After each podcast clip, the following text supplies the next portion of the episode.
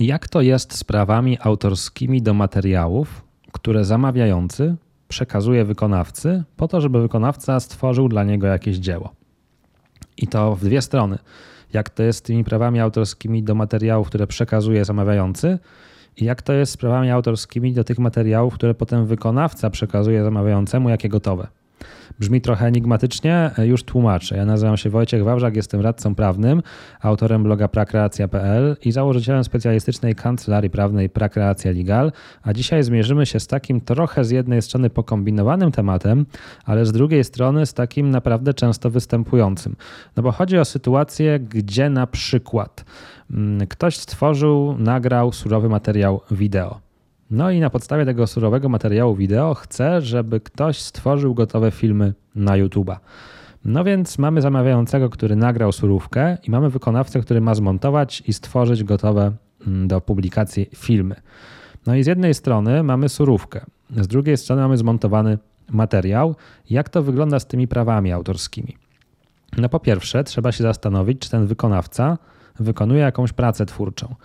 Mm, bo prawa autorskie same w sobie zostały zaprojektowane po to, żeby właśnie chronić pracę twórczą. Nie pracę techniczną, nie pracę rzemieślniczą, tylko pracę twórczą. Więc w pierwszej kolejności trzeba sobie odpowiedzieć na pytanie, czy ten wykonawca, pracując na jakichś materiałach otrzymanych od zamawiającego, działa twórczo. Czy to jego działalność ma charakter twórczy, czy też raczej stricte techniczny, bo on wykonuje jakieś kroki techniczne, a może nawet według jakiejś instrukcji otrzymanej od zamawiającego. To rozróżnienie jest ważne, bo jeżeli uznamy, że wykonawca wykonuje tylko działania techniczne, to w ogóle po stronie wykonawcy nie powstają żadne prawa autorskie. Ale jeżeli uznamy, że wykonawca podejmuje się działalności twórczej, no to po jego stronie powstają prawa autorskie. Albo powstaną prawa autorskie do zupełnie nowego utworu, albo powstaną prawa autorskie do utworu zależnego, czyli ten zmontowany odcinek na YouTube będzie utworem zależnym w stosunku do surowego materiału przekazanego przez zamawiającego. Tak w zasadzie to nie ma tutaj znaczenia, czy my uznamy ten zmontowany odcinek za niezależny utwór, czy za utwór zależny. Jeżeli uznamy, że on jest wynikiem działalności twórczej wykonawcy, no to mamy prawa autorskie po stronie wykonawcy. I teraz, żeby z tego filmu gotowego, zmontowanego zamawiający mógł korzystać, no to musi nabyć prawa autorskie od tego wykonawcy. Nabyć prawa autorskie bądź przynajmniej licencję. No i tutaj standardowa kwestia. Przeniesienie praw autorskich jest bardziej trwałe, jest bardziej pewne, e, troszeczkę wygląda jak własność, czyli ja nabywam prawa autorskie i już u mnie zostają, a licencja z założenia jest czasowa, kiedyś się e, skończy, można ją wypowiedzieć. No w związku z tym najczęściej jest tak, że zamawiającemu zależy na nabyciu praw autorskich, wtedy po prostu musi zawrzeć z tym wykonawcą umowę o nabycie autorskich praw majątkowych, bądź wtłoczyć postanowienia o nabyciu praw majątkowych do jakiejś innej umowy, na przykład umowy o dzieło, mocą której zamawiał wykonanie tego filmu, czy na przykład do umowy współpracy, która reguluje w ogóle warunki współpracy między zamawiającym a wykonawcą. I w tej umowie są również zawarte postanowienia, że wszystko, co wykonawca stworzy na określonych zasadach, przenosi do tego prawa autorskie na zamawiającego. O te opcje są różne. Pamiętaj natomiast, że jeżeli masz nabyć prawa autorskie majątkowe bądź przenieść autorskie prawa majątkowe, to musi być zachowana forma pisemna pod rygorem nieważności, czyli musisz mieć albo dokument z własnoręcznym podpisem obu stron, albo dokument opatrzony kwalifikowanym podpisem elektronicznym przez obie strony, z tym naciskiem, że musi być to kwalifikowany podpis. Nie wystarczy zwykłe Authentic, nie wystarczy zwykłe DocuSign, nie wystarczy skan dokumentu, nie wystarczy nawet podpis zaufany.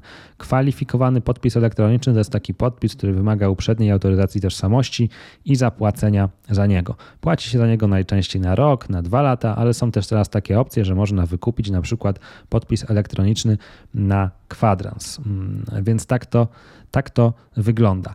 Mm, chodzi o to, że musisz pamiętać, że jest taka relacja między tymi materiałami wejściowymi i wyjściowymi. Ja opowiedziałem oczywiście na przykładzie wideo, czyli tego, że mamy sobie surowy materiał i on jest montowany.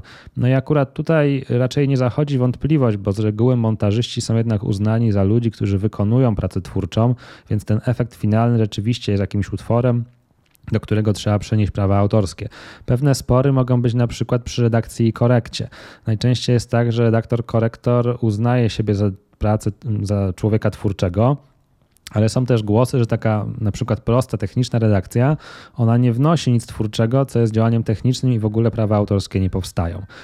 Są też problemy z tłumaczeniami. Można się zastanawiać, czy każde tłumaczenie to faktycznie jest utwór, czy każde tłumaczenie to jest praca twórcza, e, bo na przykład przy prostych tekstach użytkowych typu instrukcja, no to czy rzeczywiście to jest jakaś twórczość artystyczna w postaci stworzenia jakiegoś oryginalnego tłumaczenia, czy to jest tylko skorzystanie z jakichś zakodowanych język, reguł przekształcania językowego.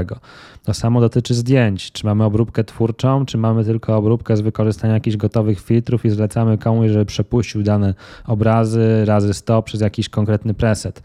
Nie ma jednoznacznej odpowiedzi. Zawsze musisz sobie zadać pytanie, czy ta działalność wykonawcy, który pracuje na jakimś materiale wejściowym, nosi znamiona działalności twórczej. Przy czym e, dla takiej pewności i bezpieczeństwa, jak masz wątpliwości, to lepiej przyjąć, że jest to działalność twórcza i faktycznie uregulować z taką osobą przeniesienie praw autorskich bądź przynajmniej licencję. Przy czym pamiętaj, że z tą licencją jest tak, że ona jest mniej pewna i z reguły bardziej opłacalne, bardziej takie rzetelne jest nabycie autorskich praw majątkowych. No i to w zasadzie tyle w tym krótkim odcinku, w którym chciałem Ci wytłumaczyć relacje między materiałem wejściowym a wyjściowym, jak to się ma do praw autorskich między zamawiającym a wykonawcą. E, taka praktyczna rada na koniec. E, mimo tych wszystkich dywagacji, jak masz wątpliwość, przyjmij, że wykonawca wykonuje pracę twórczą, przyjmij, że musisz uregulować prawa autorskie, żebyś w przyszłości nie był zaskoczony jakimś niespodziewanym obrotem spraw. A jeżeli chcesz otrzymywać powiadomienia o innych rozwiązaniach innych problemów prawnych, to koniecznie zapisz się do mojego newslettera. Raz w tygodniu, w każdą środę wysyłam na Twój e-mail rozwiązanie konkretnego problemu prawnego.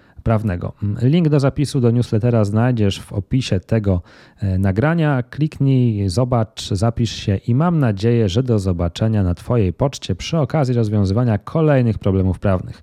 Kłaniam się, a Ty trzymaj się ciepło. Do usłyszenia, do zobaczenia. Cześć, cześć.